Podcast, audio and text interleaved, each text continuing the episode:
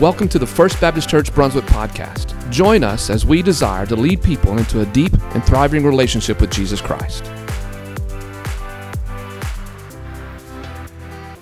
Have your Bibles with you this morning, and I'm sure that you do, would you please take them out and go to the book of Philippians? Philippians chapter 1 is where we are going to be this morning as we uh, continue our series titled Joyful.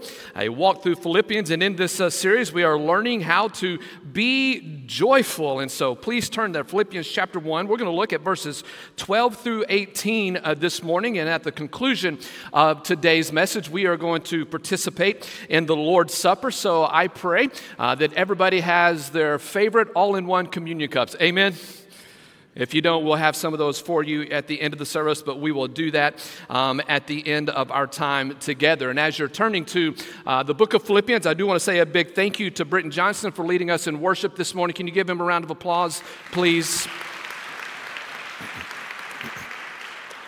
Um, Josh Sullins, our worship pastor, um, his dad passed away this week, and so uh, Josh and his family are making preparations for um, for his dad. And so you want to please remember the Sullins family. Um, they've been here for five and a half months, and there have been two deaths in their family, um, which is um, which is devastating. And so, just church would you please specifically be praying for them that God would comfort them through uh, this time? But uh, Philippians chapter 1, verses 12 through 18, as we look at joyful, um, how we can be joyful in this life. Now, last week, I introduced to you a song that I sang the song, and many of you looked at me like you were a cow looking at a brand new gate. You know what that means? Like, I don't know what to do with that. And I'm just gonna let you know that that was my favorite song growing up in West Texas. Apparently, that's only in West Texas you sing that song. I've got joy down in my heart, deep, deep down in my heart. Spell it J O Y, down in my heart, deep, deep down in my heart. I can tell you're still like a cow looking at a new gate. You have no idea. Because many of you, and I know this, and many of you, and I knew it last week, many of you are thinking of what song? I've got the joy, joy, joy, joy down in my heart. Down in my heart. Down in my heart. I've got the joy, joy, joy, joy down in my heart. Down in my heart to stay. Now, what's the next part? And I'm so. I've got the love of Jesus in my heart. Okay, good. That's good. Give yourself a round of applause. That is really, really good. So now, for those of you who thought, Pastor, you're nuts for that song last week, now you can feel better about the song that we all know and that we all think about when we talk about being joyful. Well, today, I want to talk to you about joy in the midst of adversity. Joy in adversity. I can't think of a better topic to study this morning rather than joy in adversity. The word adversity, the definition of adversity simply means this it means, it means troubles, it means difficulties, it means trials. And I can, I can say that this past week, um, our county, Glynn County, has experienced some adversity. Uh, the Glynn County school system making a very difficult decision to move to distance learning for the next few weeks Folks, that's not an easy decision. That's a very difficult decision to make. That's adversity. It's not easy. It's not easy for parents. Amen, parents? It's not easy for teachers. Amen, teachers? It's not easy for students. Well, maybe. Maybe, but, but it's adversity. Our Southeast Georgia health system is maxed out. It's adversity.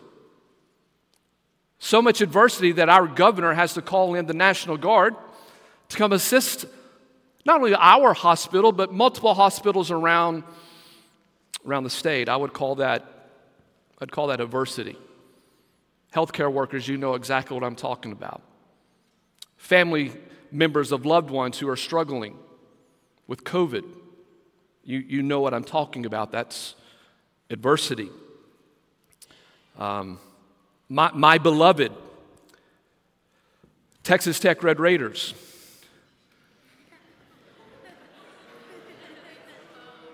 are struggling to find a conference.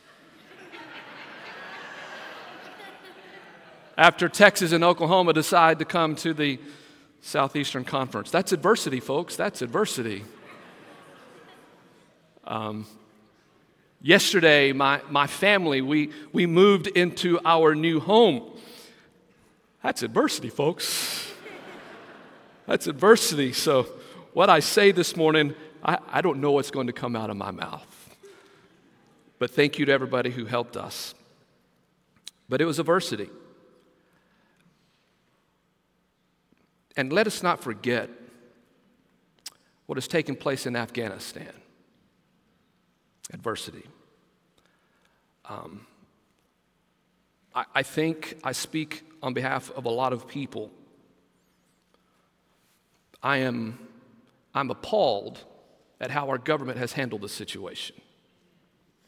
I'm saddened, deeply saddened for our leadership and how they've handled this situation. I don't care what you believe about the war in Afghanistan. I don't, I don't care about that. I don't. I don't care if you're Republican or Democrat. I, I don't care.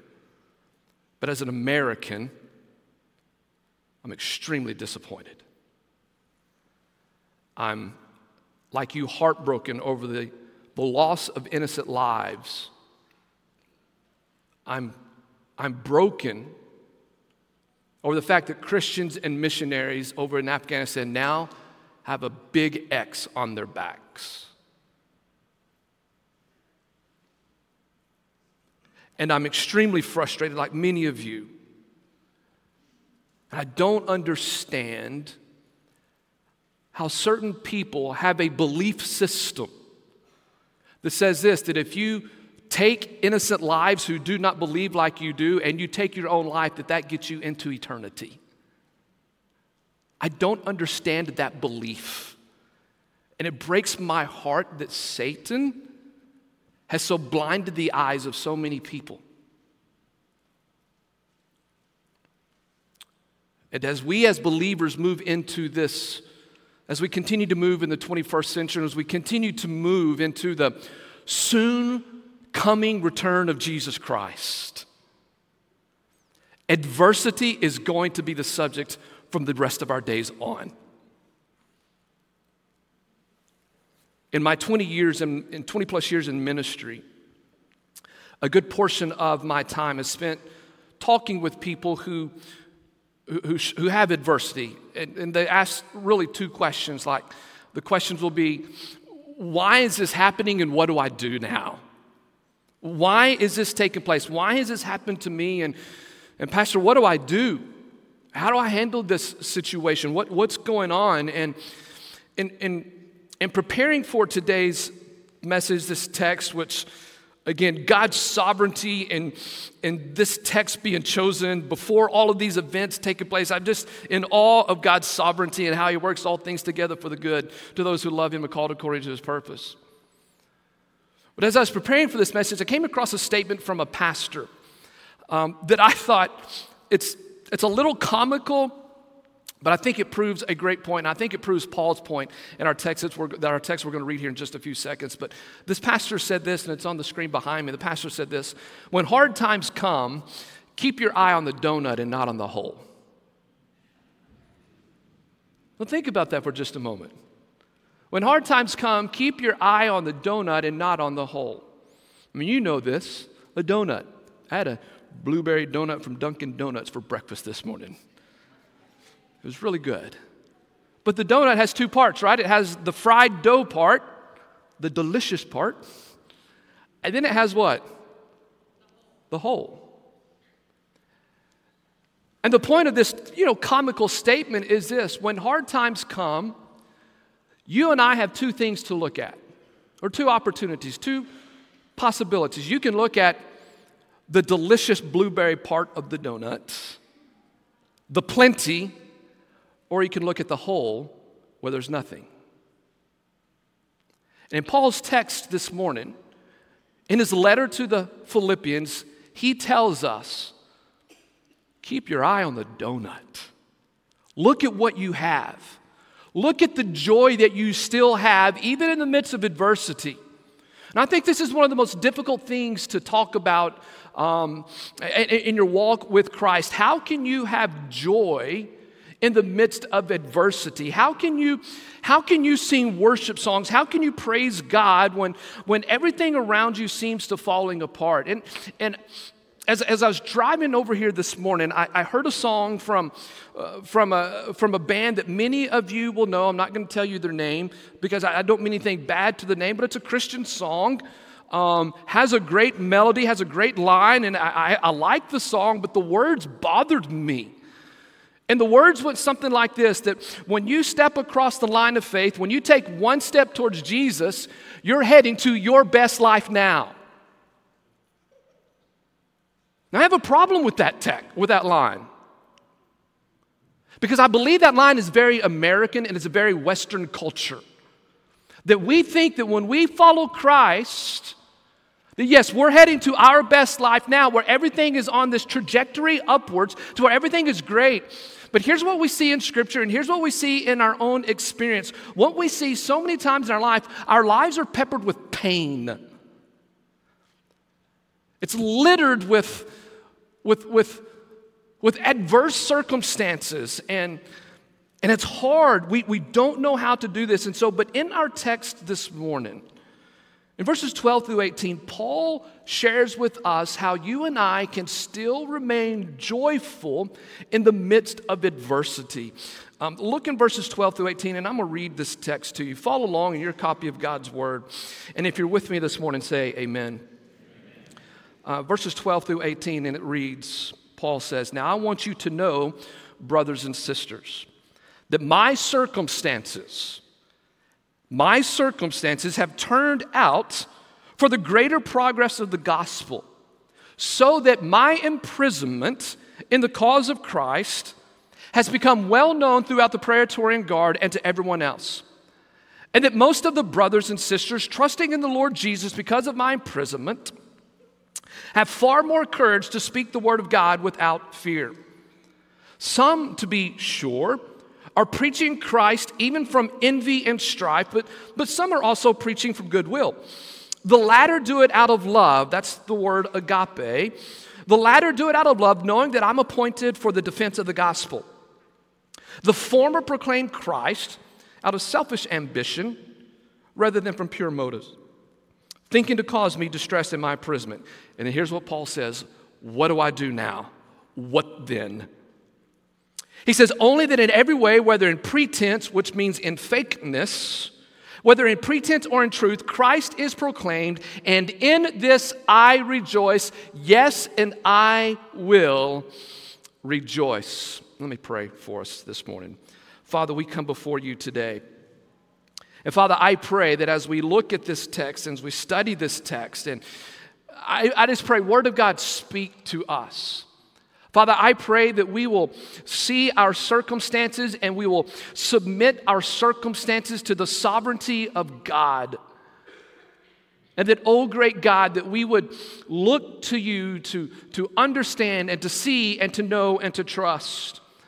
And so, Father God, through the power of the Holy Spirit and through the resurrection of your Son, Jesus Christ, the Trinity, Come make your presence known and come and do a mighty work in our lives so that when we leave this place here in a few moments, the world will see that Jesus lives in us. In Jesus' name we pray, amen. There's three things I want to share with you very briefly before we go into the Lord's Supper this morning. And we see how Paul modeled how to have joy in adversity. Number one, I want you to write this down.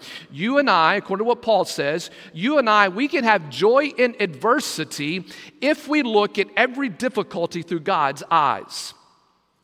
You and I can have joy in adversity if, if we have God's perspective on what's going on in life. If we, if we keep the big picture in view. Now, that's really hard for us as humans to have the big picture in view because we're not God and we don't see the big picture.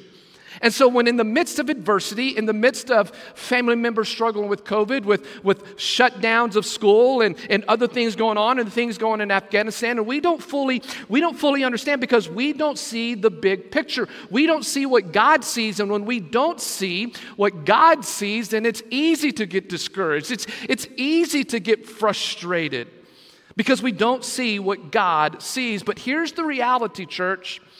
The truth is, is that God is working all things out for his good.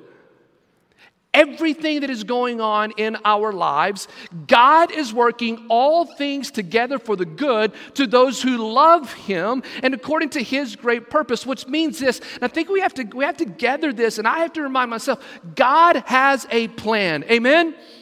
He has a plan.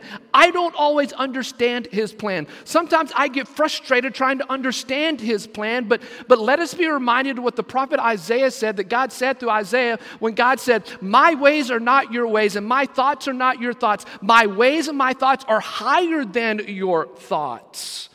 But just because we don't see it, it doesn't mean that God's not working, that God doesn't have a plan. Which means this that, that God is able, in all of his sovereignty, in all of his power, in all of his strength, he's able to take your sins and work it into his plan.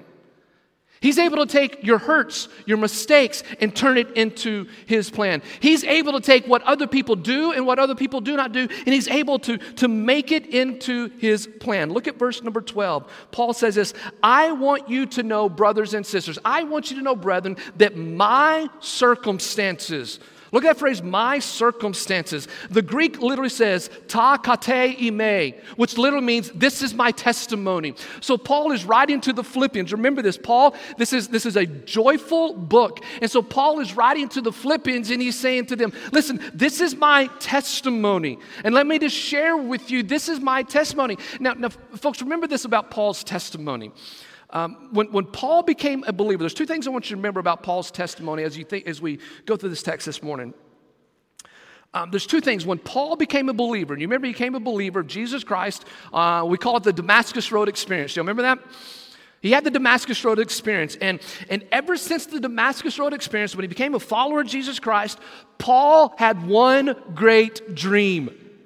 Paul had one desire. And Paul's desire was this he wanted to go to Rome.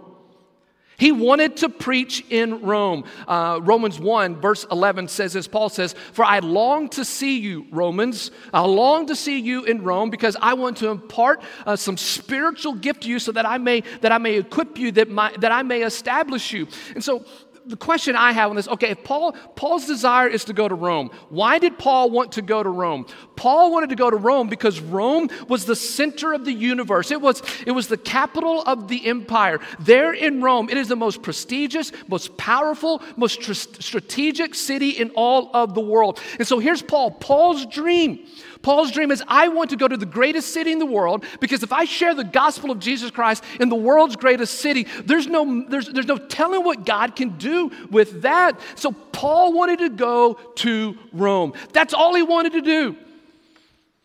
The only problem was God had a different plan. Anybody know what I'm talking about? You want to go this way?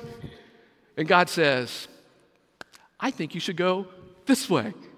How many of you love it when God does that? That's crazy, isn't it?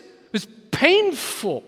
It's painful. But Paul wanted to go to Rome. So you need to remember that. The second thing you need to remember about, about, uh, about, about Paul's uh, testimony is this God had a different plan for him.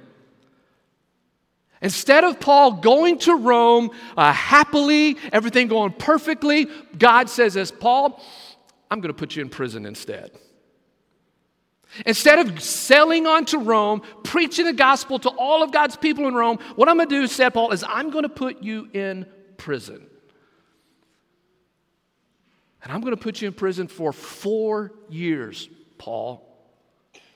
You haven't done anything wrong. You haven't done anything illegal, Paul. But Paul, I'm going to put you in prison for four years. And Paul is saying, he's saying, church, church in Philippi, these are my circumstances. Remember, Paul started the church in 51 AD. He's now writing to them 10 years later, and several things have happened to Paul. From AD 57 to AD 61, here's what happens to Paul. Paul is jailed for two years in Caesarea Philippi. He's, char- he's, he's, he's imprisoned on false charges, and he's just sitting there. And he, then he says, You know what? Take me to Caesar. And by the way, the Caesar at that day was Nero, who was psycho. He says, Send me to Caesar. I want to talk to Caesar. They say, Okay. On his way to Rome, as he's sailing along, he's shipwrecked. He lands up on a, an, an, island in the Mediterranean Sea. He gets out on this island, and lo and behold, a poisonous snake bites him on the hand. So far, the trip is going very, very well. He gets bit on the hand by a poisonous snake, and Paul does what every man does he just shakes it off, right? He just shakes it off, throws the snake into the fire, and then all the people who see this happen, they say, Oh, Paul, you must be a God. When they start worshiping Paul, Paul's like, No, no, no, no, that's not who I am. I'm not God. I, I, I speak about who God is. And so, what, do the, what does the island do? They tell him to get back on a ship and go to Rome. He finally makes his way to Rome, and there he's in prison for another two more years. I mean, Paul is such, such a criminal. He's such a criminal. I mean, he's a bad guy. He's so bad that he is chained to a Roman guard 24 hours a day under house arrest. And every four hours, the guard is changed. And so Paul is saying, listen, I have had no privacy at all. And if there's anybody in all of the world, as Paul writes this letter, if there's anybody who could have a pity party, if there's anybody who could be depressed, if there's anybody who could say, you know what, man, my life is not what I thought it would be, it would be Paul. Now look back at verse number 12. You still with me this morning? All right, look at verse number 12. He says this I want you to know, brethren, that my testimony, my circumstances, look at this, they have turned out for the greater progress of the gospel. What? Paul, you're kidding me, right? Paul, how, how can you say that this has turned out for the greater good? Paul, you've been in prison for four years. How can you say that this has turned out for the greater good? Paul, I don't understand. I want you to write this down. I think this is a good principle that we all need to learn. I need to learn this in my own life as well, but write this down. Our disappointments may actually be God's appointments. Our disappointments may actually be God's appointments. Church, listen to that for just a moment. And all the disappointments that happened in life. Listen, Paul wanted to go to Rome. He wanted to be safe. But the next thing you know, that Paul's in prison. I would call that a major disappointment, wouldn't you? But just maybe your disappointment is actually God's appointment. Look back at verse number 12. Look at the word greater progress. Other translations say advancement, furtherance, or spread of. It's the Greek word prokupto, and it literally means it's a military term. It's a, it's a word picture, it's a military term, which literally means this. As Paul says, what has happened to me is actually for the greater good, it is for the advancement of the gospel. That word is a, it's a, it's a military term that means this moving ahead. Now, listen to this, this is key. It's moving ahead in spite of all the obstacles in front of you. That's what that word means the advancement of the gospel. So Paul is saying, listen, I've been put in chains, I've been imprisoned, but it is for the advancement of the gospel, which means this it means it is going forward no matter the obstacles. In spite of all the obstacles. So, what Paul is saying is if you think you're going to be a strong believer, if you think that your life is going to be just, just straight and no problems, you need to think differently. We need to think in God's point of view. God's point of view is this folks, we've got to keep going no matter the obstacles in our lives. Amen? No matter the difficulties. And so when Paul uses this word, uh, this prokupto, which means a military term, which means you keep going forward in spite of the obstacles, which means this a couple of men in the army would go ahead of people, they would knock down all of the trees, they would build bridges, they would build roads so that the gospel could go forward. But they never complained about this. And so Paul in so Paul says, How can you have joy? Because this is a joyful letter. Paul is saying to the church at Philippi, and he's saying it to us today, that the way that you and I have joy is you get God's point of view.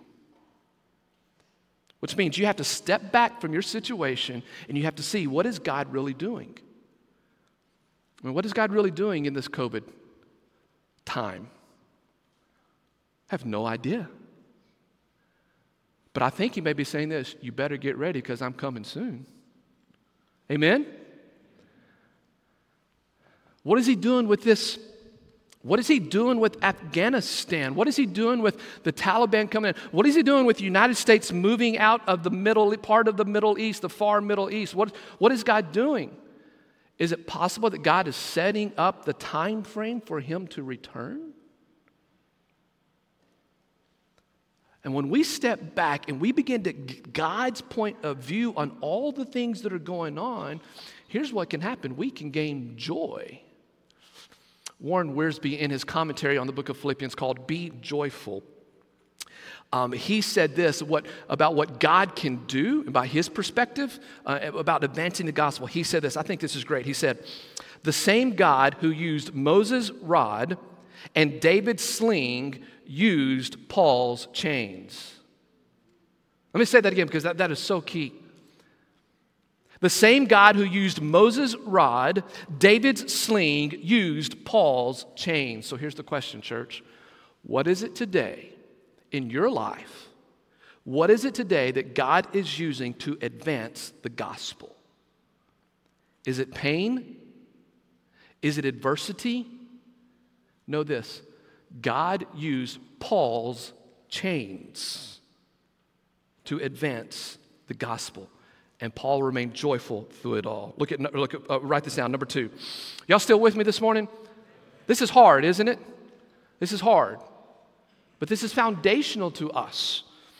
Number two, I want you to write this down. Your joy in adversity can encourage others to be bold.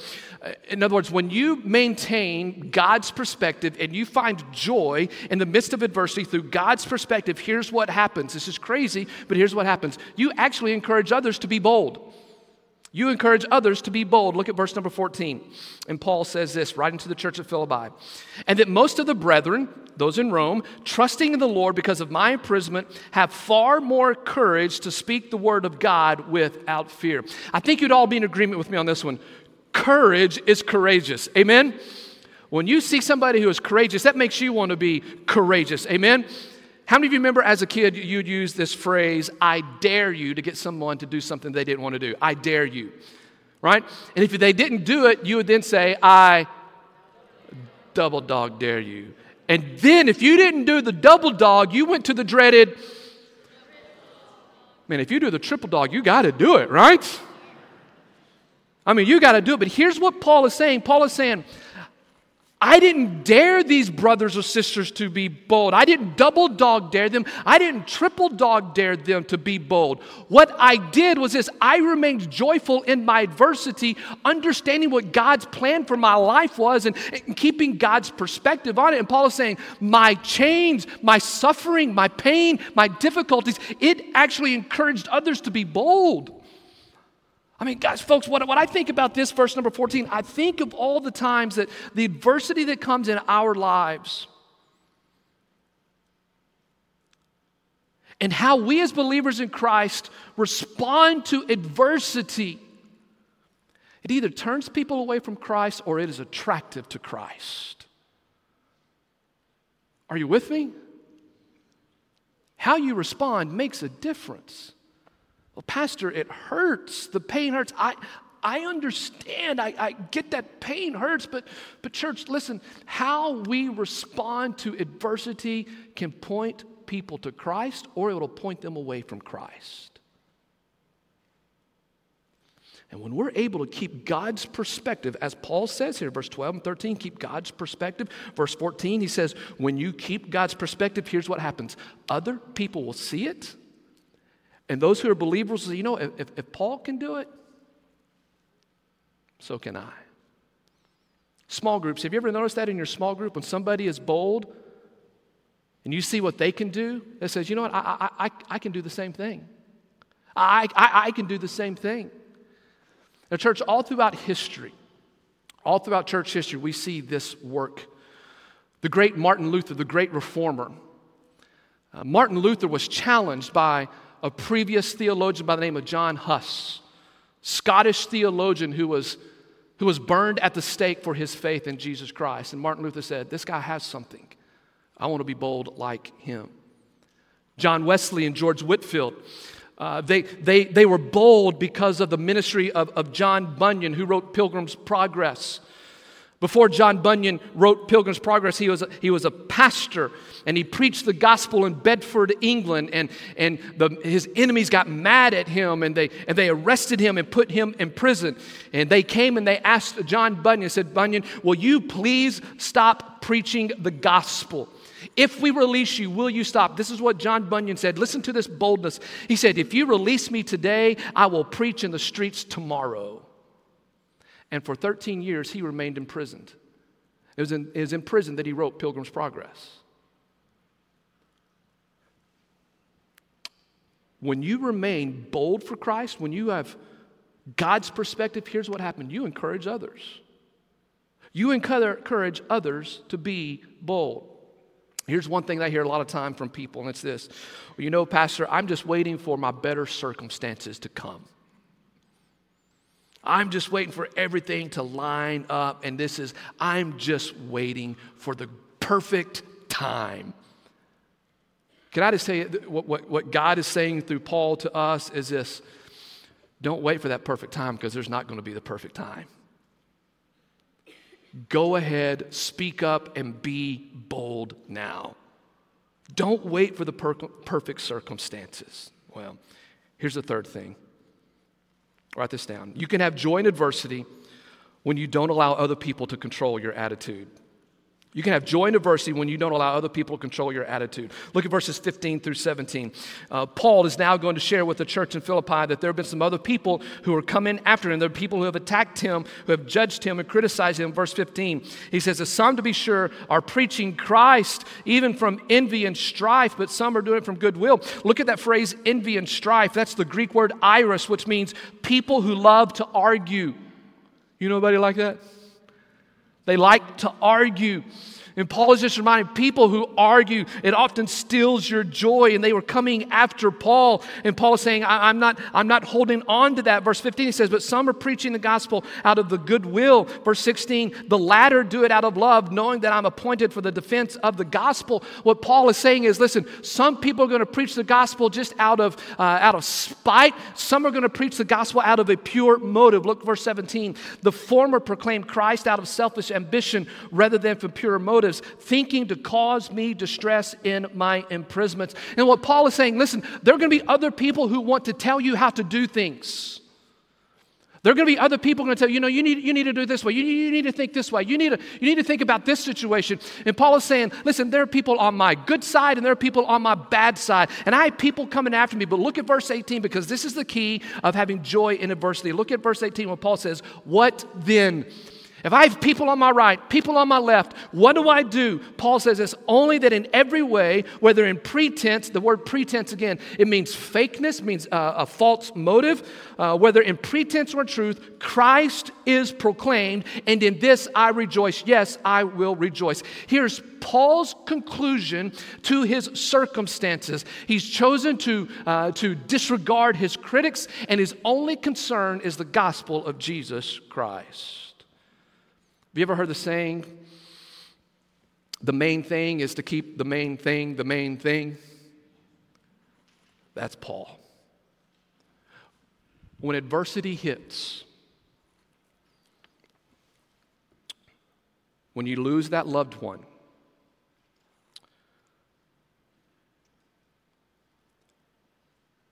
when, when our government does something that is not wise, when those who have leadership over you make a decision that you do not think is right, relationships are destroyed, you lose, you, you name it, you fill in the blank. Here's what Paul says. He says this to the church at Philippi You keep the main thing the main thing. And the main thing is the gospel of Jesus Christ. Because again, God is using everything in your life for His good. Now, I know this. Our city, our county, our state, our country. We are fed up with COVID. Amen? I'm, I'm fed up with it.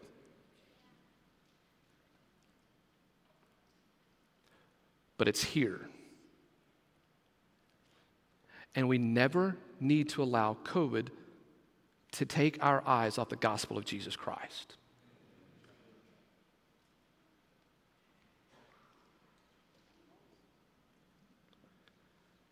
COVID has been a great distractor. And when we are distracted, guess what happens? We lose our joy. Focus on the gospel of Jesus Christ. And God will work all things out to the good. Let me share this, and we're gonna, I'm going to close with this, and we're going to move into the Lord's Supper. I came across this poem uh, from a lady whose, whose heart was crushed by tragedy that was not of her own. And she wrote this about what God was teaching. I want, I want you to listen to this poem. This is really good. She said, The things that happen unto me are not by chance, I know, but because my Father's wisdom has willed to have it so. For the furtherance of the gospel as a part of his great plan, God can use our disappointments and the weakness of man. Give me faith to meet them bravely trials I do not understand, to let God work His will in me, to trust His guiding hand. Help me to shine a clear, bright light and not to live in vain. Help me hold forth the word of life in triumph over pain. I pray that you would live a life that way. Father, we thank you for who you are. Thank you for this time of remembrance. Thank you for this time of thankfulness. And Father, I pray that you'll use whatever you need to in our lives to advance the gospel of Jesus Christ. In Jesus' name we pray. And everybody said, Amen, amen.